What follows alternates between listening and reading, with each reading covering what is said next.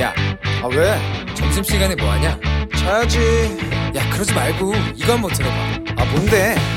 지금 당장 라디오를 켜봐 나른한 오후 깨울 시사 토크쇼 모두가 즐길 수 있고 함께하는 시간 유쾌하고도 신나는 시사 토크쇼 오태훈의 시사본부.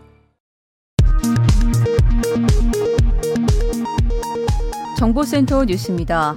국가인권위원회는 99번째 어린이날인 오늘 최영애 위원장 명의의 성명에서 우리 사회의 모든 어린이가 자신의 권리를 온전히 누리며 행복한 삶을 살아갈 수 있기를 기원한다고 밝혔습니다. 최근 울산 지역에서 코로나19보다 전파력이 더 센 것으로 알려진 해외 유입 변이 바이러스가 급속히 유행 중인 가운데 울산시가 지역 내 다중이용 시설 종사자에 대한 선제 검사를 실시합니다. 서울시 백화점에서 잇따라 코로나19 환자가 확인된 것과 관련해 방역 당국이 위험성이 크진 않지만 방역 수칙에 미흡한 부분이 있는지 확인하겠다고 밝혔습니다. 정부는 내일부터 70세에서 74세 어르신을 시작으로 고령층에 대한 코로나19 백신 접종 사전 예약이 시작된다며 적극적인 참여를 당부했습니다. 보건복지부는 여러 정부 부처가 제공하는 복지 서비스를 쉽게 찾아볼 수 있도록 정보를 정리한 2021 나에게 힘이 되는 복지 서비스 안내서를 발간했다고 밝혔습니다. 지금까지 정보센터 뉴스 정한나였습니다.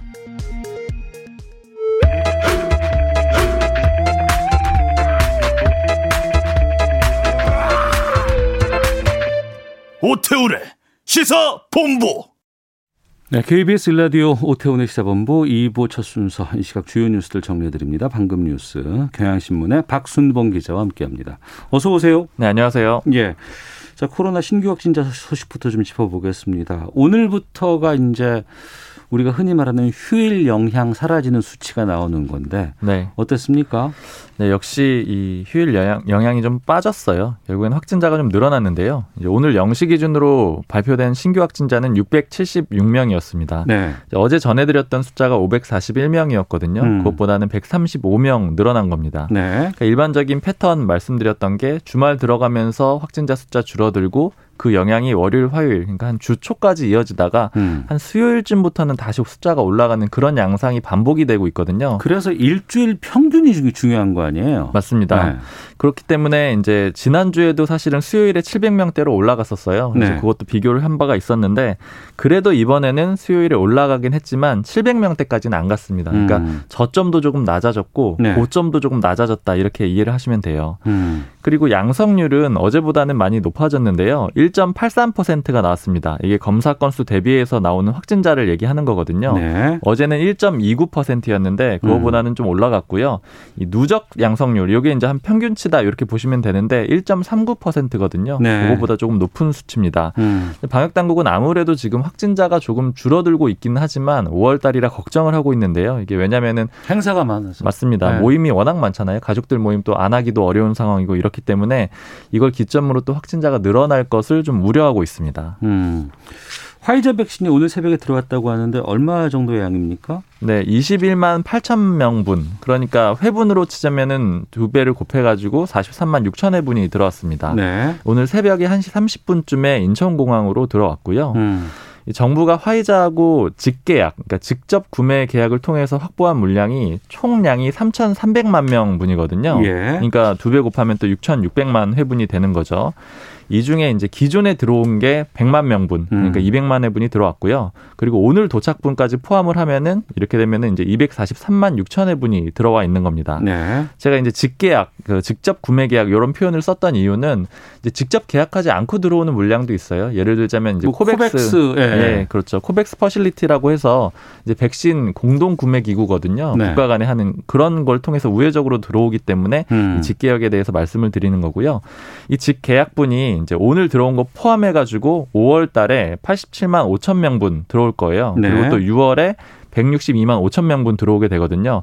이렇게 되면은 상반기 동안 화이자 백신 들어오는 총량이 350만 명분이 됩니다. 음. 그리고 현재 화이자 백신은 이제 누구 대상으로 주로 쓰이냐면 75세 이상 고령층 이제 노인들 많이 맞고 있고요. 네. 또 노인 시설의 입소자 종사자들을 주로 대상으로 해서 사용이 되고 있습니다.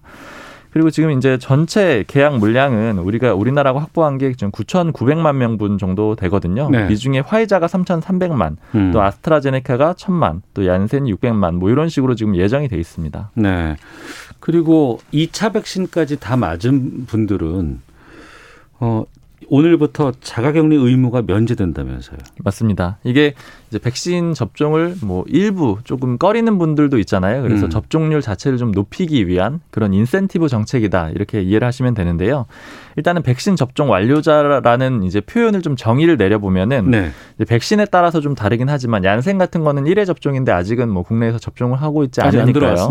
예. 아스트라제네카 백신이나 화이자 백신은 모두 2회 접종입니다. 2회 접종을 다 하고 그리고 나서 2주가 지난 분들이 백신 접종 완료자예요. 음. 왜냐하면 그 2주는 항체가 형성이 되는 시간이거든요. 그러니까 네. 백신을 맞았다고 해서 바로 항체가 생기는 건 아니니까 그 시간이 필요한 겁니다.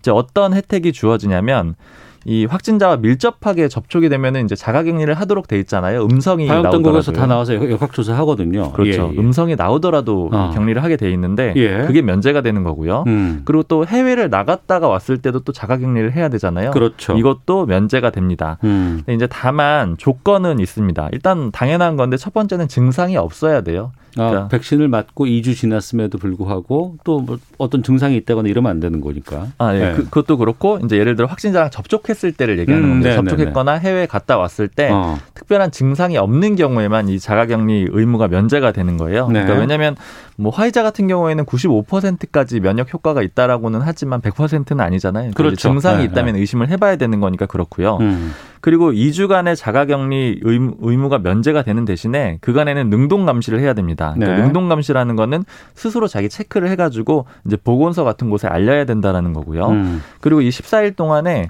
이 격리가 되는 건 아니지만 두 차례 검사를 받아야 돼요. 아. 14일 중에 6일에서 7일째 되는 날에 한 번 정도 받고 네, 또 12일에서 13일 정도 되는 날에 한 번 이렇게 받아서 총 두 차례 음성 반응을 확인을 해야 됩니다. 예. 그리고 또 모든 이 해외 입국제가 다 적용이 되는 건 아니고요. 이 변이 바이러스가 유행 중인 나라들이 지금 아홉 개국을 이제 뭐 뽑아놨거든요. 영국도 있고 남아공도 있고 인도도 있고 뭐 있잖아요. 네, 네. 그래서 이런 나라에서 온 입국자는 어. 이제 설령 이제 백신 접종 완료자라고 하더라도 음. 자가격리를 하셔야 됩니다. 네. 그리고 이게 기본적으로는 우리나라에서 맞고 이제 나갔다 오는 경우에 해당을 하는 거거든요. 음. 근데 이제 해외에 쭉 거주를 하시다가 어. 거기서 백신 맞고 들어오시는 경우에는 또 해당이 안 돼요. 이게 상호주의라고 해가지고 예. 우리도 그 나라에서 이제 받아줄 경우에는 가능하겠지만 음. 서로 안 되게 돼 있거든요. 그 네. 그 경우는 안 되고요. 또 연결해서 지금 국내에서 허가가 되고 또 사용이 되고 있는 백신이 아스트라제네카하고 화이자잖아요. 음. 이거 말고 다른 백신 접종 완료자는 이제 적용이 안 됩니다. 그러니까 뭐 스푸트니크 V 백신이라던가 아니면 중국의 시노팜 백신 이런 걸 접종하고 입국하더라도 자가격리 면제 대상이 되는 건 아닙니다. 알겠습니다. 어제 다섯 개 부처 청문회가 있었습니다.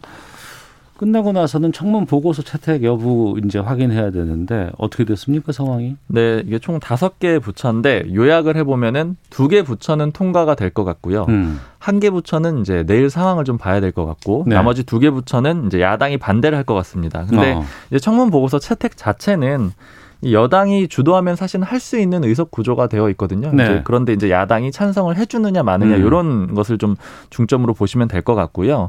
일단은 지금 다섯 개 부처 중에서 산업통상자원부 네. 문승욱 후보자는 이미 어제 인사청문 보고서가 채택이 됐습니다. 어. 그리고 이제 안경덕 고용노동부 장관 후보자는 네. 이될 가능성이 좀 높아요. 아, 야당 쪽에서 네, 크게 반대를 안 할 거기 때문에 예, 예. 통과가 내일 아마 오늘은 휴일이라서 건너뛰고 내일 아마 될 걸로 보이고요. 음. 그리고 노영욱 국토부 장관 후보자는 사실은 하기 전에는 조금 강하게 나오지 않겠느냐 야당에서 이렇게 예측을 중요하다 그랬었어요. 예, 맞습니다. 맞습니다. 예. 그렇게 예측을 했었는데 의외로 그래도 통과 가능성이 꽤 있는 걸로 예측이 되는 게요. 지금 음. 국민의힘에서는 이제 해당 상임위, 국토위 상임위 의원실별로 의견을 취합하고 있다 그래요. 네. 채택을 할 건지 말 건지에 대해서요. 그러니까 음. 원천적으로 안 된다 이런 입장은 아닌 거예요. 그래서 이건 좀 내일 상황을 봐야 될 것 같고요. 네. 그런데 이제 나머지 두 명의 후보자는 이제 명백히 반대한다 이런 입장입니다. 근데 일단은 지금 국민의힘 기류는 좀 한번 봐야 되는데 이제 김기현 국민의힘 원내대표가 이제 표명을 이렇게 했거든요. 통과시켜 줄 사람은 해주고 안 해줄 사람은 안 해주겠다 이렇게 얘기했는데 음. 안 해주겠다고 하는 사람이 두 사람이에요. 네. 임혜숙 과학기술정보통신부 장관 후보자랑 예. 박준영 후보자 이렇게 두 명입니다. 음, 알겠습니다. 자 그리고 하나만 좀 더 보겠습니다. 어, 강원도에서 지금 그 아프리카 돼지열병이 발병돼 갖고 지금 문제라면서요? 네. 일단 어제 낮 12시쯤에 이 강원도 영월군의 한 돼지 사육 농장에서 죽은 어미 돼지 두 마리가 발견이 됐다 그래요. 음. 그래서 이제 혹시 아프리카 돼지 열병이 발병을 한 것이 아닌가 이렇게 정밀 검사를 진행했고 오늘 결과가 나왔는데 양성 판정이었다라고 합니다. 네. 최근에 주변에서 음. 11차례에 걸쳐서 아프리카 돼지 열병이 발병을 한 바가 있거든요. 네. 그래서 지금 이 방역 당국이 좀 대책을 마련하고 있는 그런 상황입니다. 음, 알겠습니다. 아프리카 돼지열병이 확진된 게 지난해 10월 강원 하천농가 두곳 이후에 7개월 만이라고 하고 음. 지금 이틀간 일시 이동 중지 명령 내려졌다고 하는데 지역에 계신 분들 좀 신경 쓰셔 주셨으면 하는 말씀 전하겠습니다. 자, 방금 뉴스 지금까지 경향신문의 박순봉 기자와 함께했습니다. 고맙습니다. 감사합니다.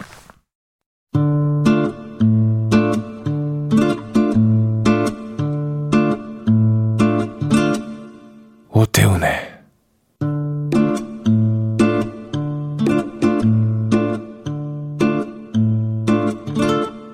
시사본부. 네, 오태훈의 시사본부는 청취자 여러분들의 참여 기다리고 있습니다. 샵 9730으로 의견 보내주시면 됩니다. 짧은 문자 50원, 긴 문자 100원.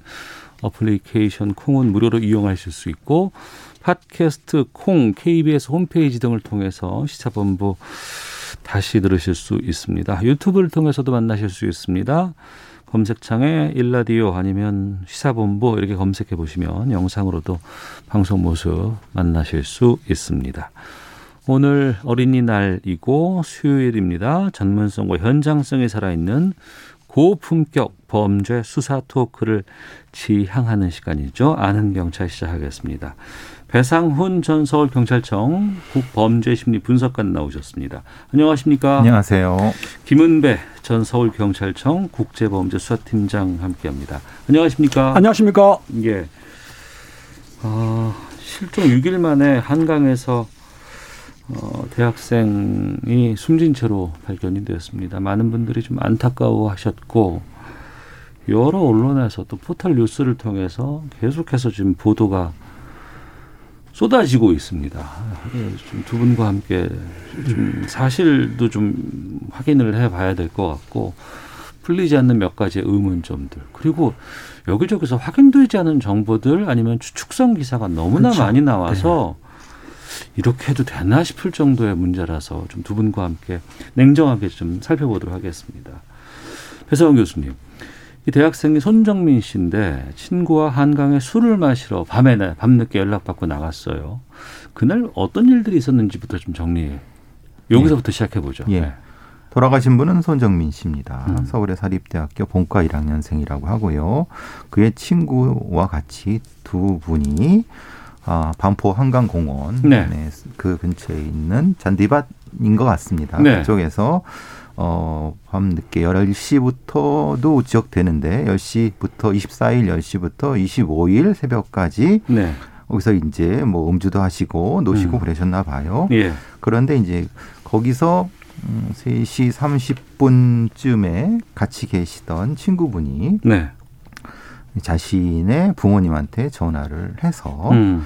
어, 어, 친구가 지금 없다. 네. 뭐 이거 찾아보겠다. 그 상태가 되고 어, 다시 또 주무시고 한 시간 뒤에 어, 다시 전화를 했는데 어 없다. 음. 어, 간것 같다. 네. 그래서 자기도 가겠다라고 해서 본인도 귀가했는데 문제는 그 손정민 씨가 귀가한 것이 아니라 그때쯤 대략 한 세시나 다섯 시쯤에 네. 어, 변을 당하신 거 아닌가. 음. 그러니까 뭐 이것이 뭐 사고사인지 어떤지는 아직 아직 모르는 상태지만 어쨌든 예, 예. 거기서 이제 한강 쪽에서 어, 돌아가신 것이 아닌가라고 실, 정확히면 실종이죠. 음. 그 뒤에 이제 어, 여러 어, 경찰이나 아니면 가족이 찾고 돌아다니면서 했었는데 6일 뒤 30일 날 시신이 발견돼서 어, 이 부검을 했지만 아직 정확한 부검 결과는 그러니까 1차 구도 부검 소견은 나왔지만 네. 정확한 부검 소견은 조금 있다. 음. 뭐 나와야 되는 거고 어쨌든 지금 상황은 손정민 씨의 부친께서 이 손정민 씨의 사망에 대한 여러 가지 의혹들을 제기하고 계시는 상황이고요. 네. 그 친구분에 대한 여러 가지 의혹점이나 이런 부분은 아직 확인된 바가 아무것도 없습니다. 알겠습니다. 지금 수사 중인 상황이고 다만 여러 가지 의문점 때문에 논란이 되고 있고 오늘 발인을 했습니다. 음, 오늘 발인이 됐고요. 발인입니다. 네. 예. 그러니까 지금 그 5인 이상 집합 금지에다가 네. 거리두기 때문에 10시 이후에는 식당에서는 음식을 먹을 수가 없잖아요. 네. 그러니까 많은 분들이 한강으로 가서 뭐 3, 3, 5, 5는 안 돼요. 네, 네명 밑으로만 모여서 그냥 뭐 간단히 뭐 술을 먹는다거나 음. 이런 일들은 비일비재한 것 같아요.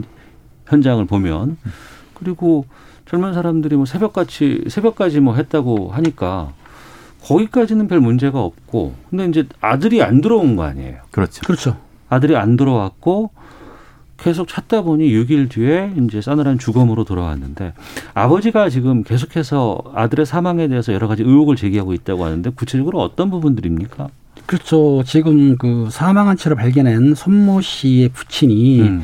지금 여러 가지 의혹을 제기하고 있는데 다시 한번 말씀드리자면은 24일 날 10시 반 40분쯤에 만나가지고 편의점 가가지고 그 한강에 가서 두 사람이 술을 마셨어요. 친구랑 같이 마시고 같이 있던 거는 3시 반까지 확인이 됩니다. 목격자가 3시 있어요. 반까지는 확인이, 확인이 돼요. 예, 예. 그런데 3시 반부터 다시 반까지 2시간 사이에 2시간 사이 예, 2시간 사이에 그 사, 지금 사망하신 분 손모 씨가 어떻게 되는지 모르지만 실종이 됐어요 그 당시에는 음. 실종이 됐는데 실종되니까는 그 손모 씨 부가 실종 전단도 만들 해가지고 찾았는데 불행하게도 네. 말씀드린 대로 사, 어, 30일 날 30일 날 한 오후 3시 한 50분경에 그 잠실대교 보면 그 저, 저기 한강 그 수상 택시 그 부근이 수중에서 사체로 발견이 됐습니다. 그런데 네. 문제는 예.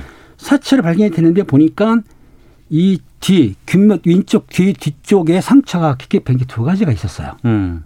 그리고 그 입안의 뺨 쪽 안에 근육이 파열돼 있었는데 그것도 이제 그 손모 씨 부모님은 의혹을 제기하는 건데 네. 중요한 거는 그 당시에 휴대폰이 음. 휴대폰이 그 손모 씨의 휴대폰으로 그 지금 친구 있잖아요. 네. 친구가 전화를 전화기를 가져왔어요. 무슨 말이냐면 3시 반까지는 친구가 자기 휴대폰 아이폰으로 자기 부모한테 전화를 했었는데 어. 그 후로 4시 반에 깨어난 뒤에 친구가 없어졌다 그런 다음에 자기 혼자서 택시를 타고 집에 왔는데 그 네. 그 당시에는 자기 주머니에 자기 휴대폰이 아니고 음. 그 손모 씨의 갤럭시 폰이 있던 거예요. 예. 그리고 그걸 추궁했더니 뭐라고 했냐면은 그 손모 씨가 2시부터 3시 사이에 술 먹고 일어나서 뛰어가다가 넘어졌다, 굴렀다. 그래서 자기가 그걸 일으키면서 자기의 신발이 흙이 묻었기 때문에 음. 신발이 흙이 묻었다 그랬더니 그 손모 씨 아버지가 신발도 보자 그랬어요. 그랬더니 그 친구 아버지가 신발은 버렸다. 아버지가요? 친구의 네. 아버지가? 친구의 아버지가 그 신발 어. 버린 거는 친구의 어머니가 버렸는데 네네. 전화 통화한 거는 그 친구의 아버지가 하는 말이 음. 신발은 버렸다. 네. 아니 신발을 빨았으면 되는데 왜 버렸느냐? 거기에 음. 무슨 증거가 있는 거 아니냐? 그러니까 손모 씨 아버지는 증거를 회산한 거다. 네네. 이렇게 보는 거예요. 그러니까 어. 중요한 거는 지금 둘이 같이 갔는데 친구는 돌아왔고 예. 자기 아들은 사망을 했는데 음. 그 당시에 미리 연락도 안 해주고 찾는 것도 그리고 신발도 바꿨고 네. 옷도 바꿔 입었고 음. 뒷머리 상처도 있고 여러 가지로 정황을 봐서는 본인 주장에 의하면 타살한 게 맞다고 주장하는데 네. 아직까지 경찰에서는 지금 부검 중이지 않습니까? 어. 그러니까 확실한 원인 규명이 나온 건 아닙니다. 부검 중인 건 아니고요. 네. 그러니까 부검, 구, 그러니까 유감 부검은 다 끝났습니다. 네네. 네. 문제는 왜 2주나 3주가 걸리냐면은 독극물 검사를 합니다. 약동물 검사, 검사를 합니다. 어. 예, 예. 그러니까 약동물 검사의 결과는 한 열흘 정도 걸리기 때문에 네. 일단 정밀한 1차 부검, 2차 정밀 부검을 했을 때는 어, 이, 그, 부검이가 육안으로 혹은 그 다른 어떤 미세현미경으로도 이 상처나 이런 것들을 찾습니다. 음. 온몸 전체를 찾습니다. 네 그러니까 네. 상처가 다른 게 있는가, 어. 타박상이 있는가를 다 찾고 네. 그 결과와 약동물 검사를 합쳐야지 최종 보고서 나오기 때문에 되는데 음. 일단은 몸의 유관이라든가 이런 시선으로 볼 수 있는 건 다 찾았고 그 네. 결과를 이제 한 일주일 뒤에 발표할 것이고 음. 그리고 나서 지금은 저기 장례를 치른 것은 이제 인도가 됐기 때문에 그런 네네. 것이고요. 어. 그러니까 의혹점들은 크게는 두 가지입니다. 예. 크게는 어, 그 친구분과 친구분 가족의 미심쩍은 행동, 이거는 저기 손정민 씨 부친의 예, 주장입니다. 예. 의심쩍은 행동에 대한 해명을 요구하는데 음. 해명이 없다. 네. 첫 번째. 두 번째 부분은 아까 지금 말씀드린 것처럼 어, 갤럭시 폰과 아이폰이 바뀌게 된 경위에 대한 설명이 부족하다. 음, 예, 맞습니다. 그렇죠? 예, 예. 그 경위가 왜냐하면 당시에 마주쳤는데도 불구하고 손에 쥐고 있음에도 불구하고 왜 얘기를 안 했고 전화를 안 해줬던가에 대한 의문을 부친께서 하시는 겁니다. 음. 크게 두 가지가 어, 핵심적인 부분인 거고 네. 나머지 여러 가지 지금 인터넷상에 나오는 건 거의 대부분은 다 낭설입니다. 그, 그 부분인데 첫 번째로는 이게 실종 단계에서부터 여기저기서 제보 같은 것들이 계속 나오고 또 댓글에 보면은 많은 사람들이 누가 그랬대요, 누가 저랬대요. CCTV에 세 명이 막 달려간답니다. 막 이런 얘기가 나왔고 그걸 또 기사들이 막 오, 올라와요. 근데 나중에 확인해 보면 그건 사실이 아니라고 판정이 나면 그건 또 사실이 아니라는 걸 또 단독으로 또 붙고 이 상황이 좀 너무나 혼란스러워서 그 세 명 얘기는 그 네. 확인이 됐습니다. 뭔 말이냐면은 동네 친구들 네. 고등학생 한 명하고 중학생 두 명이 같이 술을 마셨던 것 같아요. 그 어. 내용이고 아까 이제 교수님 얘기했는데 처음에 이제 경찰이 충원해 가지고 사체 실 발견하게 되면은 검실 하거든요. 예. 검실해가 외관상으로 이제 보는 거예요. 어. 성체 그때 이제 발견한 거예요. 성체를 발견했고 음. 그 정확한 내용을 해서 부검을 하는데 음. 알다시피 실족사라든지 아니면 타살했던 간에 사망한 뒤에 물에 빠지게 되면은 이 폐라든지 기도에 프랑클이 들어가는데 그것도 확인할 거예요. 그러니까 이 사실 그 손모 씨가 기 사망한 상태에서 물에 빠졌느냐, 네. 아니면 살아있는 상태에서 물에 빠졌느냐는 부검하면 나올 거고요. 어. 아까 말씀대로 약독곡물도 당연히 나오는 거고. 예. 그리고 또 혹시 그분이 이제 피해 당했을 때 살아있을 때 상처가 라면은 생체 반응이 있거든요. 그러니까 음. 살아있는 물체는 때리면 멍이 든다든지 네. 피가 많이 흐르지 않습니까? 혈관이 파열되니까 근데 사망한 뒤에는 멍 같은 거 생기지도 않고 음. 혈이 흘리지 않거든요. 그러니까 여러 가지를 해야 되는데 불행하게도 그 시신이 6일 만에 발견이 됐기 때문에 좀 물속이라 또 부패가 됐기 때문에 얼마나 정확하게 부검한 결과가 나올지는 조금 미숙긴 한데 그래도 우리나라 국가서가 세계 최고 아닙니까? 그러다 보니까 사망 원인 대해서는 어느 정도 밝혀내지 않을까 싶어요. 그리고 음. 그, 어, 손정민 씨의 휴대전화는 친구가 갖고 있었고. 그렇죠.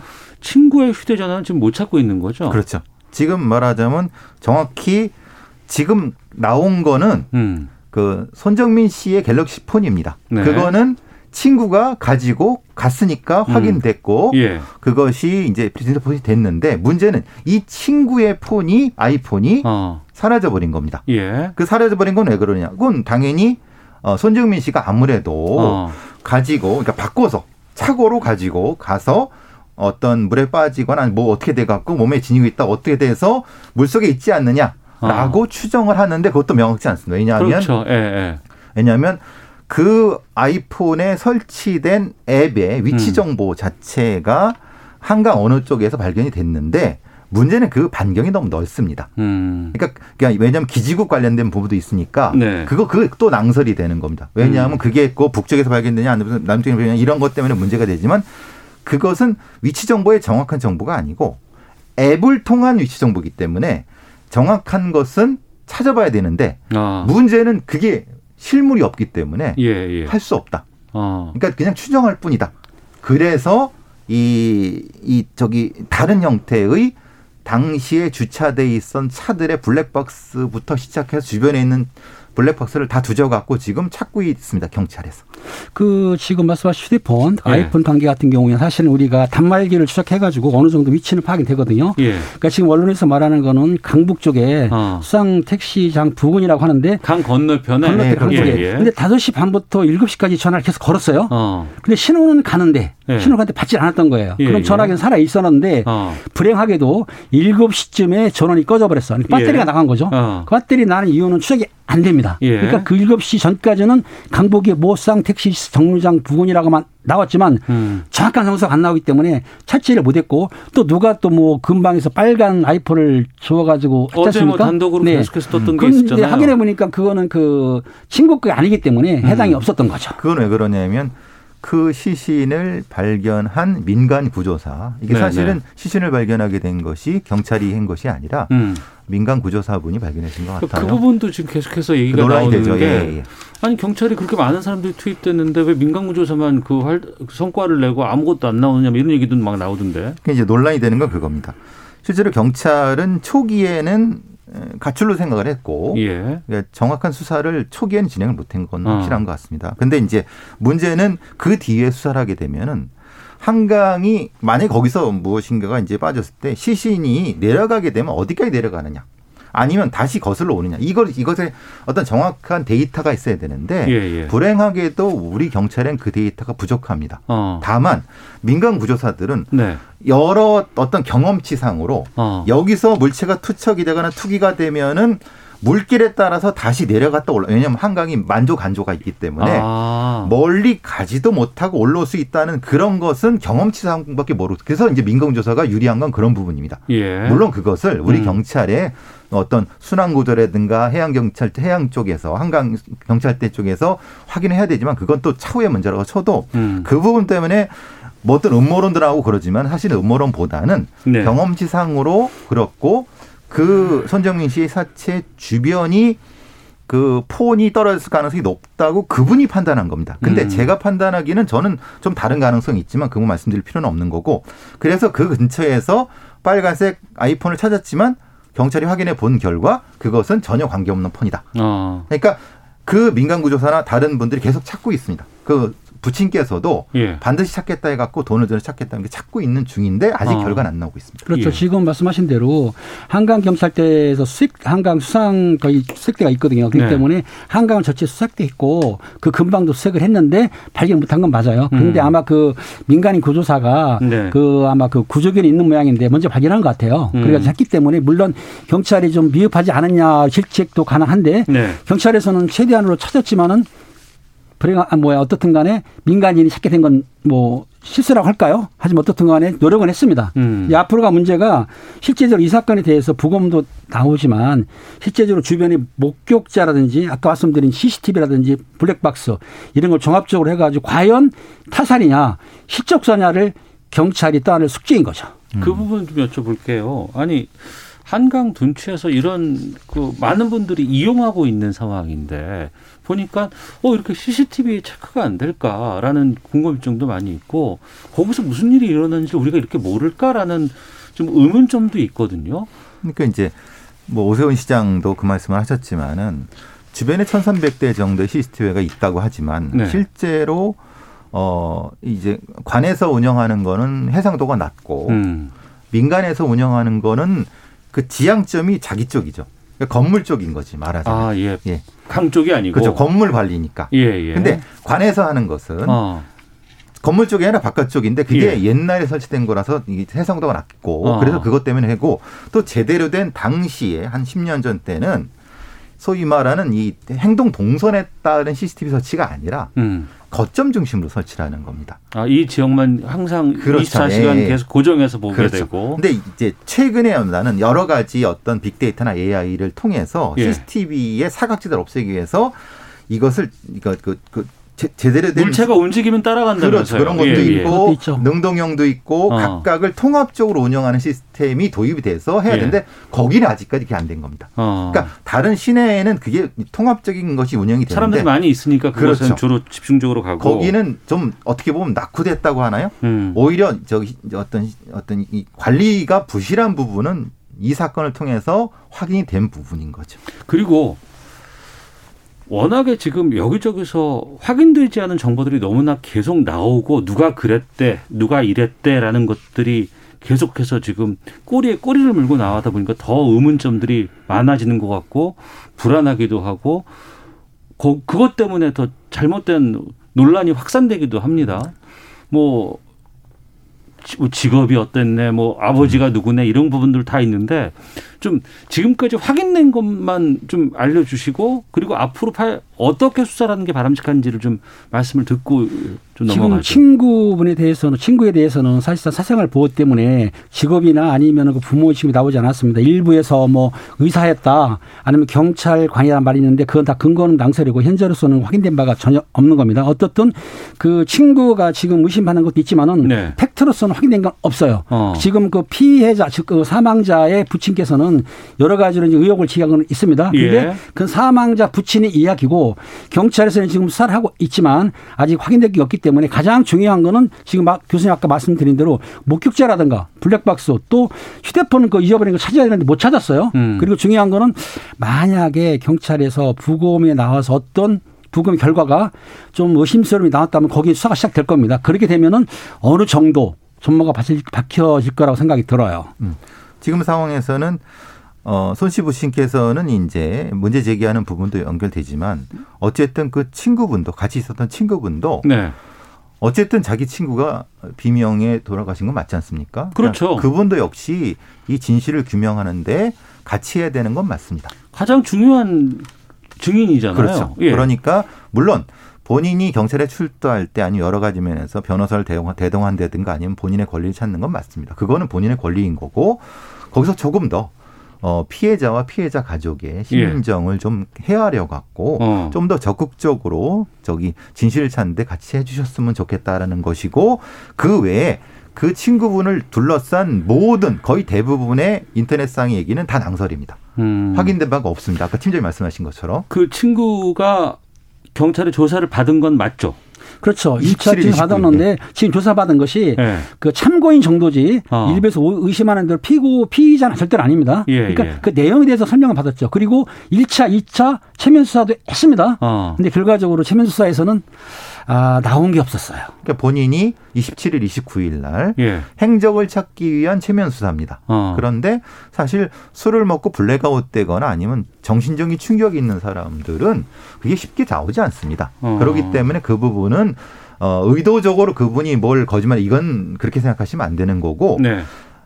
그분도 역시 협조를 했다. 음. 근데 본인의 어떤 불가항력적인 면도 있기 때문에 그렇게 됐고 그러니까 참고인도 참고인 성격이 좀 다릅니다. 그냥 일반 참고인이 있는 반면에 약간 피의자성 참고인도 있을 수 있습니다. 알겠습니다. 그러니까 그 부분은 좀 다르게 수사가 진행되는 걸 지켜보시면서 음. 너무 낭설에 현혹되지 마시고 네. 팩트만 중심으로 우리 생각해 주셨음. 음. 돌아가신 분을 위해서도 음. 어, 그것이 맞다. 알겠습니다. 많은 분들께서 관심을 갖고 있는 사건이고 또 의혹도 너무나 좀 많이 있는 것이 현실이기 때문에 이건 진짜 진실이 무엇인지를 확실하게 수사를 그렇죠. 통해서 가려내야 됩니다. 그렇지 않으면 계속해서 이것은 어, 얘기가 나올 수밖에 없는 부분이기 때문에요. 그때까지는 좀 기다려 보도록 하겠습니다. 자, 아는 경찰 함께하고 계시는데요. 음, 기상청 교통정보 확인하고 다시 돌아오겠습니다. 날씨와 미세먼지 정보 윤지수 씨입니다.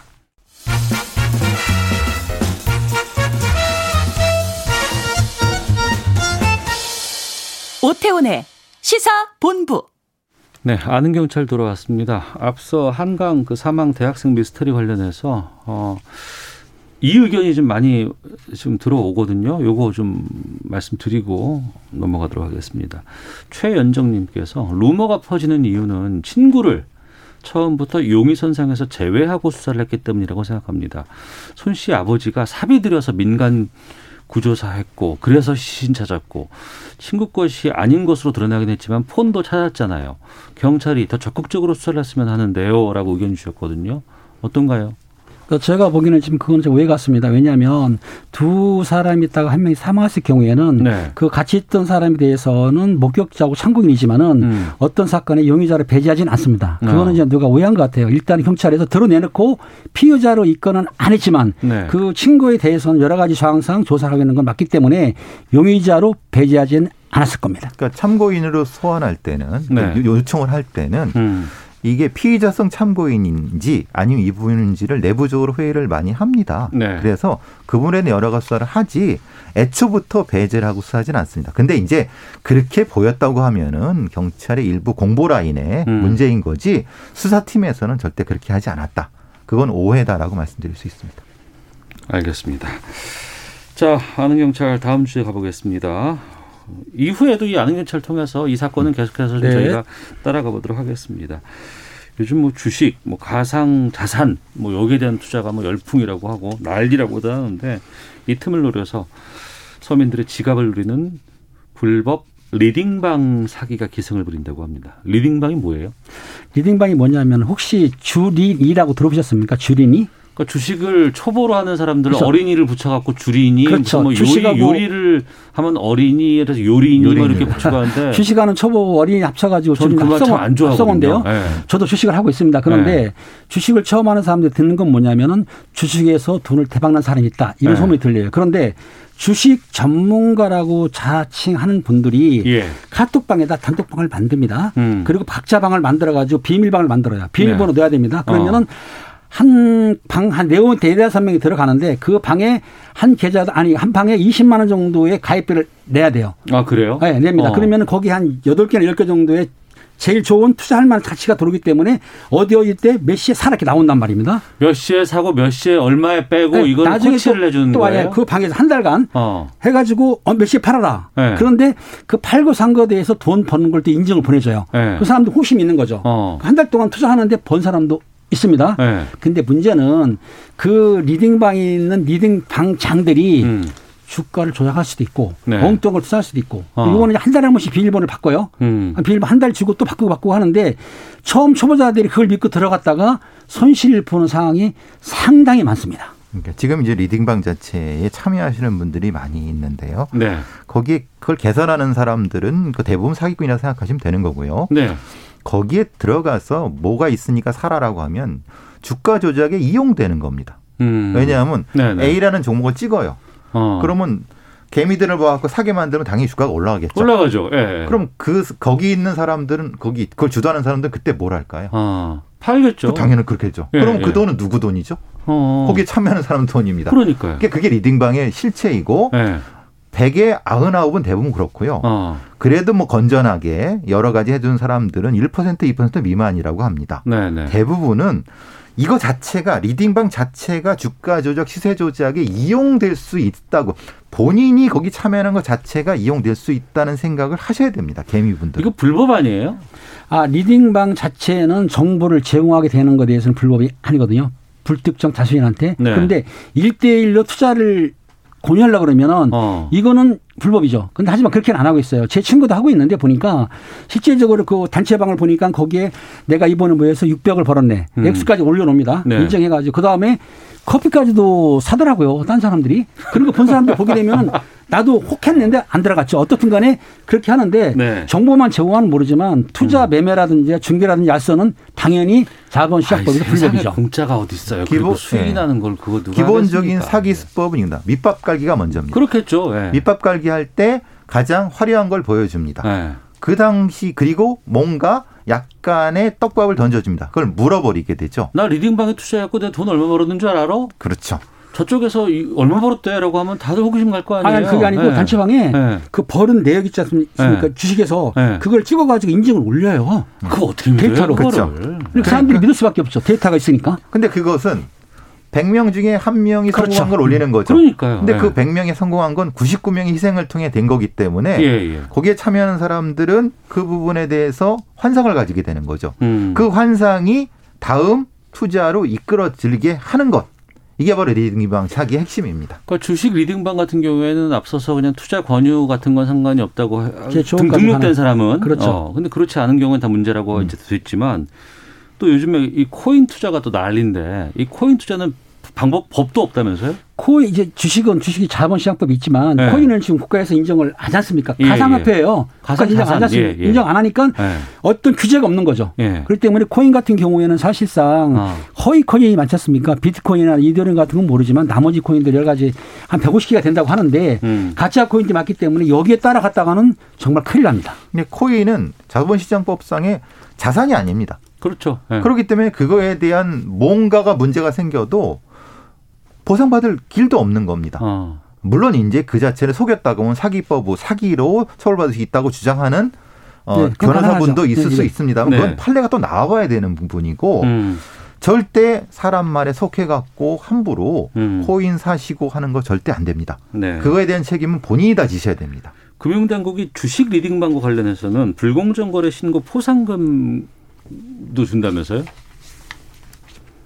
예, 포상금이 보면은 그뭐 네. 등급별로 이제 나눠져 있지 않습니까? 어. 등급에 나눠져 있는데 뭐 1등급 기준액이 20억이라고 한다는 거예요. 음. 상당히 많은 건데 어떻든 이 이유는 뭐냐면은 너무나 많다. 그러니까 네.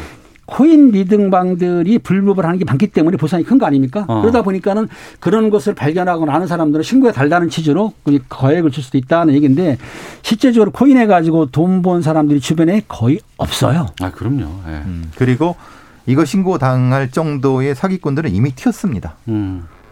아니 자신이 공부해서 자신이 원하는 투자를 하시는 건 저는 얼마든지 환영을 합니다만 그냥 요행을 바라고 그냥 어 난 돈만 있으니까 난 누구 것만 받고 하면은 다 돈을 벌 거야라고 하는 것들은 그건 아니죠. 예.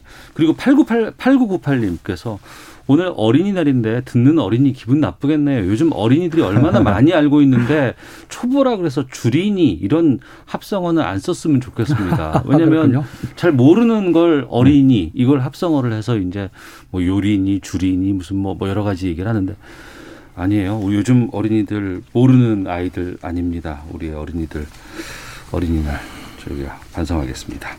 아는 경찰 배상훈, 김은배 두 분과 함께했습니다. 두 분 말씀 고맙습니다. 예, 감사합니다. 어린이날 축하드립니다.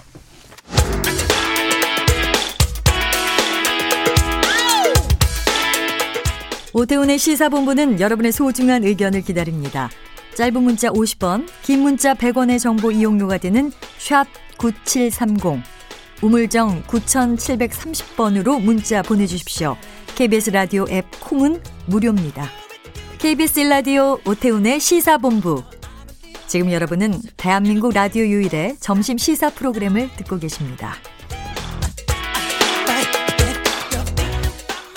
네, 그냥 지나칠 수 없는 이슈를 다뤄보는 그냥 갈 수 없잖아 시간입니다.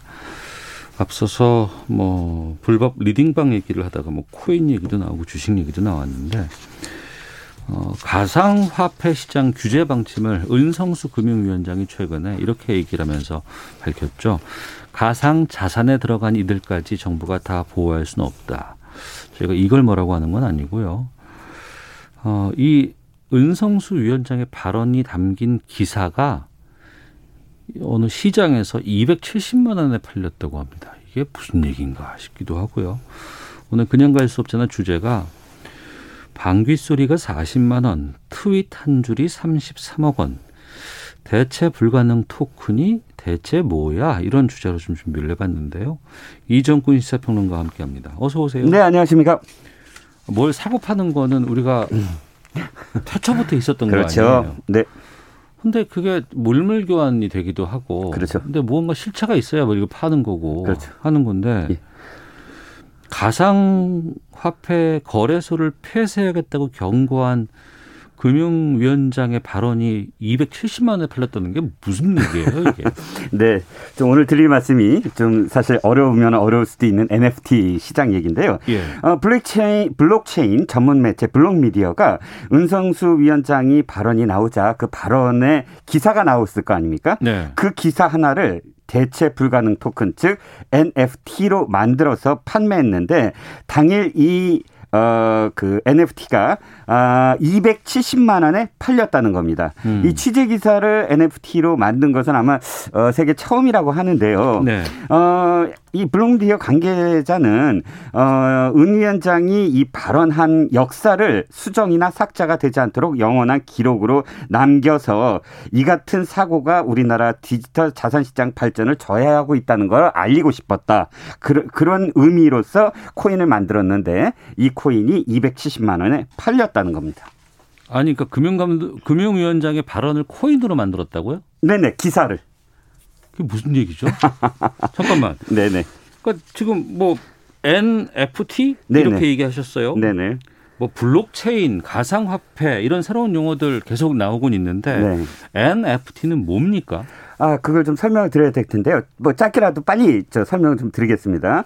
영어로 네. non-fungible token, 즉 대체 불가능한 어, 그런 토큰이다 이렇게 어, 해석을 하는데 네. 저 들어보세요. 석유라든지 금이라든지 다이아몬드라든지 네. 이런 게 소유권이 있나요? 아니, 그러니까 누군가는 갖고 있지만 그걸 그렇죠. 이렇게 대체 가능하잖아요. 석유와 어. 금을 바꾼다든지 예, 이렇게 예. 가치가 있으니까. 그렇죠. 예. 이걸 이제 대체 가능하다고 얘기하는데 예. 를 들어서 내 비행기 티켓을 했어요. 그럼 내 좌석 위치. 예. 그럼 내, 가 어, 발권을 받았으면 내 예. 좌석 위치를 바꿀 수가 있나요? 못 바꾸죠. 누가 웃돈 주고 팔거나 어, 뭐 그건 그 다음 얘기고 예, 어쨌든 이건 대체 불가능하잖아요. 그 어. 상황에서는. 예, 내가 소유했으니까. 그렇죠. 비행편이 있어요. 그래서 어. 발권했어요. 보딩이 있어요. 그 보딩 패스까지 한 비행 편은 못 바꾸잖아요. 그렇죠. 네. 완전히 끝났잖아요. 네. 또는 어, 이런 것들이 바로 어, 대체 불가능하다라는 개념입니다. 어. 그러니까 잘 모르시겠죠 아직. 아니 그러면 그 예. 비행기 표의 가치는 있을 거 아니에요? 가치는 있죠. 네. 똑같습니다. 똑같은 같은데 네. 일단 어, 조금 더 설명을 드려볼게요.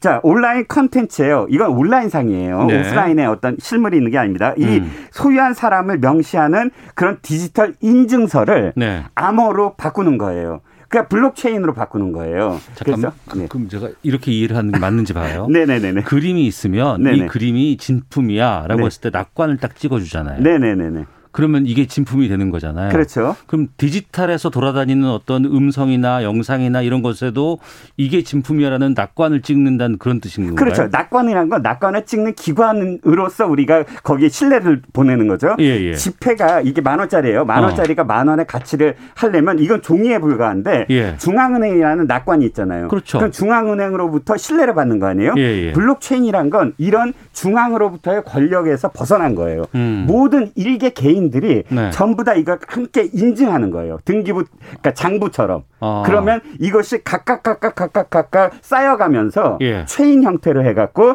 하나의 어떤 신뢰도를 형성하는 거예요. 가상화폐도 같은 개념이죠. 근데 그걸 누가 가치를 매기고 살까요? 어, 지금부터 이제 드릴 말씀이 어마어마한 가치가 있습니다. 윤성수 위원장의 발언 하나가 270만 원이잖아요. 예, 예. 조금 이따 말씀드리겠지만 뭐 방귀 소리 에 40만 원 이건 뭐 어, 그 정도는 아무것도 방귀 소리가 아닌 거예요, 그러면? 어, 그 방귀 소리는 나중에 말씀드리겠지만 네. 한 영화 감독, 미국의 영화 감독이 1년 동안 자기 방귀를 네. 그 저기 저기 녹음을 했어요. 그래서 어. 57분짜리로 파일을 만들었습니다. 아이고. 그거를 등록을 했는데 그것도 예. 팔렸습니다. 예, 예. 아니 금액 근데 개념은 알겠어요. 네네. 네, 조금 근데, 이해가 하십니까? 근데 그게 그게 돈이 될까, 가치가 될까? 그 가치가 얼마일까? 자, 지금부터 한번 예를 들어볼게요. 네. 뉴욕 타임스입니다. 3월 25일이에요. 음. 한 기자가 칼럼을 씁니다. 칼럼 제목이 블록체인으로 이 칼럼을 사세요라는 제목의 칼럼을 씁니다. 네. 이 칼럼을 어, NFT 형태로 음. 이저 경매를 붙였어요. 네. 이게 6억 3,500만 원에 팔렸습니다. 자, 그다음 어, 이 타임스 네. 시사 주간지 타임스가 또 경쟁 매체잖아요. 뭐 예. 세계적으로 어. 어. 자기의 그 표지 음. 역대 표지 세 개를 선정을 해서 NFT로 발행했습니다. 네. 경매에 붙였고요. 음. 자 트윗 한 줄이 33억 원 아까 제목에 말씀드렸죠. 이건 뭐냐면 어 트위터를 만든 잭 도시라는 CEO가 있어요. 네네. 네. 근데 이 사람이 트위터를 만들자마자 실험을 했을 거 아니에요. 음. 맨 처음 실험으로 한 줄을 딱 썼어요. 테스트 글. 예, 테스트 글. 네. 지금 막 내 트위터 계정을 설정했다. 네. Just setting up my Twitter라고 네. 딱 썼는데 이 최초 트위터를 NFT로 딱 만들었는데 32억 7천만 원에 팔렸습니다. 그러니까 트윗에다가 글을 올린 테스트로 글을 올린 최초의 글이 32억이라고요. 그렇죠. 근데 그거 누구나 볼 수 있는 거 아니에요? 아, 누구나 볼 수 있는 것의 가치, 그거는 가치가 없는 거예요. 누구나 볼 수 있으니까. 네. 하지만 이것을 암호화해서 네. 설정을 한 거예요. 등기부 등본으로. 그거는 하나밖에 없어요. 이걸 어떻게 이해해야 되지? 아니 그걸 그래서 갖고 있으면 그게 계속 가치가 올라가는 건가요? 가치가 올라갈 수도 있고 내려갈 어. 수도 있죠. 그건 똑같아요. 네네. 그 수요가 있으면 더 뛰어 더 올라갈 수도 있죠. 그러면 우리가 기존에 알고 있는 뭐 미술계 시장, 뭐 네네. 도자기 시장, 뭐 여러 가지 많잖아요. 네. 이런 것뿐 아니라 그러면 지금까지는 그럼 만약에 이를테면 예. 베토벤이 처음에 연습한 뭐 교향곡 같은 경우에 이런 네네. 게 만약에 NFT NFT로 인정이 된다 그러면 그건 또 어마어마하겠네요. 어, 더 어마어마해지겠죠. 그러니까 이거 생각하셔야 돼요. 그것을 음악을 듣는 건 누구나 다 들을 수 있어요. 네, 네. 하지만 그걸 디지털로 암호화를 해서 첫 번째 어떤 그런 그 박제를 시켜버리면 네. 그것의 가치가 뛰어나다는 거예요.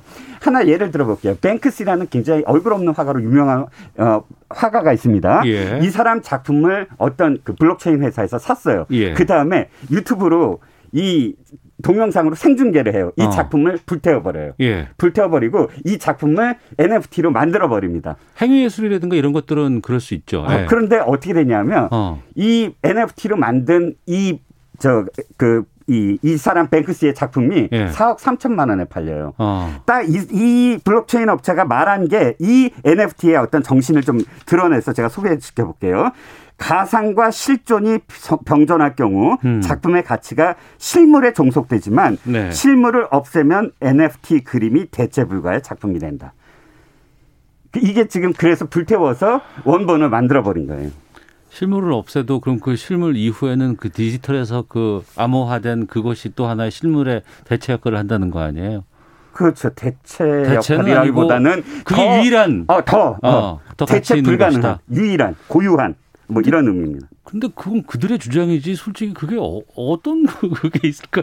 제가 좀 어. 문외한인지 모르겠는데 어, 어, 아, 충분히 말은 알겠는데 네네. 그 개념에 동의가 잘 안 되는 부분도 좀 있을 것 같아서 지금 네. 어, 우리가 이렇게 보셔야 돼요.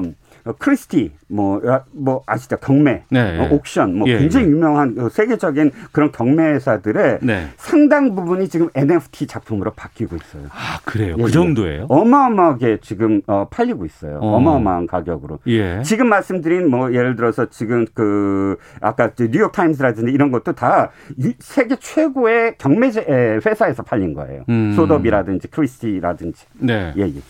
그러면 그 NFT로 인증된 것은 다 비싸게 팔릴 수 있는 건 또 아니잖아요. 아, 희귀성이라든가 이게 있어야 되는 거아니에요 그렇습니다. 사실 뭐 나중에 또 말씀드리겠지만 어 이게 단점으로 이게 거품이다, 투기다라고 주장하는 건 봐라 누구나 다 지금 NFT로 돈을 버거나 혹은 NFT를 등록해서 팔리는 건 아니지 않느냐. 네. 사실은 NFT를 파, 등록하는 건 누구나 할 수 있어요. 음. 저도 뭐 갑자기 제 그 뭐 딸꾹질 소리를 음원화 해 갖고 예. 박제해서 예. 어. 뭐 등록할 수도 있어요. 예. 하지만 누가 사는 사람이 있어야죠. 어. 지금 유명 유명한 건 예를 들어서 뭐 머스크의 여자친구가 작품을 만들었어요. 거기 그 작품에 음악까지 집어넣고 해갖고 몇십억 달러에 팔렸어요. 네. 근데 유명하니까 팔리는 거예요. 현재까지는. 어. 그러니까 유명세라든지 셀럽이라든지 예. 이런 위주로 해서 시장이 형성되고 있다. 이건 거품이다라는 그런 비난도 그래서 나오는 거예요. 어. 그 유명한 사람 유명한 대로 모든 게 다 돈 될 수 있는 거고.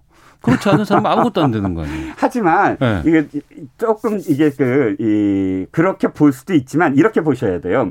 지금 앵커하고 저하고는 음. 어렸을 때 돈을 쥐어봤죠. 네. 돈을 손에 쥐어봤잖아요. 그럼요. 예, 예. 지금 아이들은 돈을 손에 쥐어, 쥐어 본 적이 있나요? 없어요. 어. 전부 다 돈은 이 그 디지털로만 개념화돼 있어요. 아, 그럴 수 있겠죠. 예, 예. 그러니까 예. 손에 돈을 쥔 세대와 어. 돈이라는 거를 이 그 감각으로 익히지 않은 세대. 그러니까 10원짜리, 100원짜리 들고 가게 가서 사는 사람하고 없어요. 아. 지금 아이들도 예를 들어서 중국을 생각해 봐요. 음. 중국의 아이들은 부모의 핸드폰 갖고 다 앱으로 해서 예, 하니까. 좌판, 예. 좌판 아줌마한테도 핸드폰 갖고 가서 사요. 어, 그런 상황이 이전 현실화가 됐기 그러니까 때문에. 그들의, 그들 세대에 있어서의 화폐라는 개념이 음. 우리랑 똑같을까요? 그들은 그게 가상이에요. 가상현실이에요. 아. 그걸 이제 메타버스라는 세계라고 얘기하는데 그 속에서 생활하는 것이 벌써 실생활보다 더 많은 시간을 생활하고 있어요. 그러니까 제가 늙었다는 얘기예요. 아. 네. 아, 자, 알겠습니다.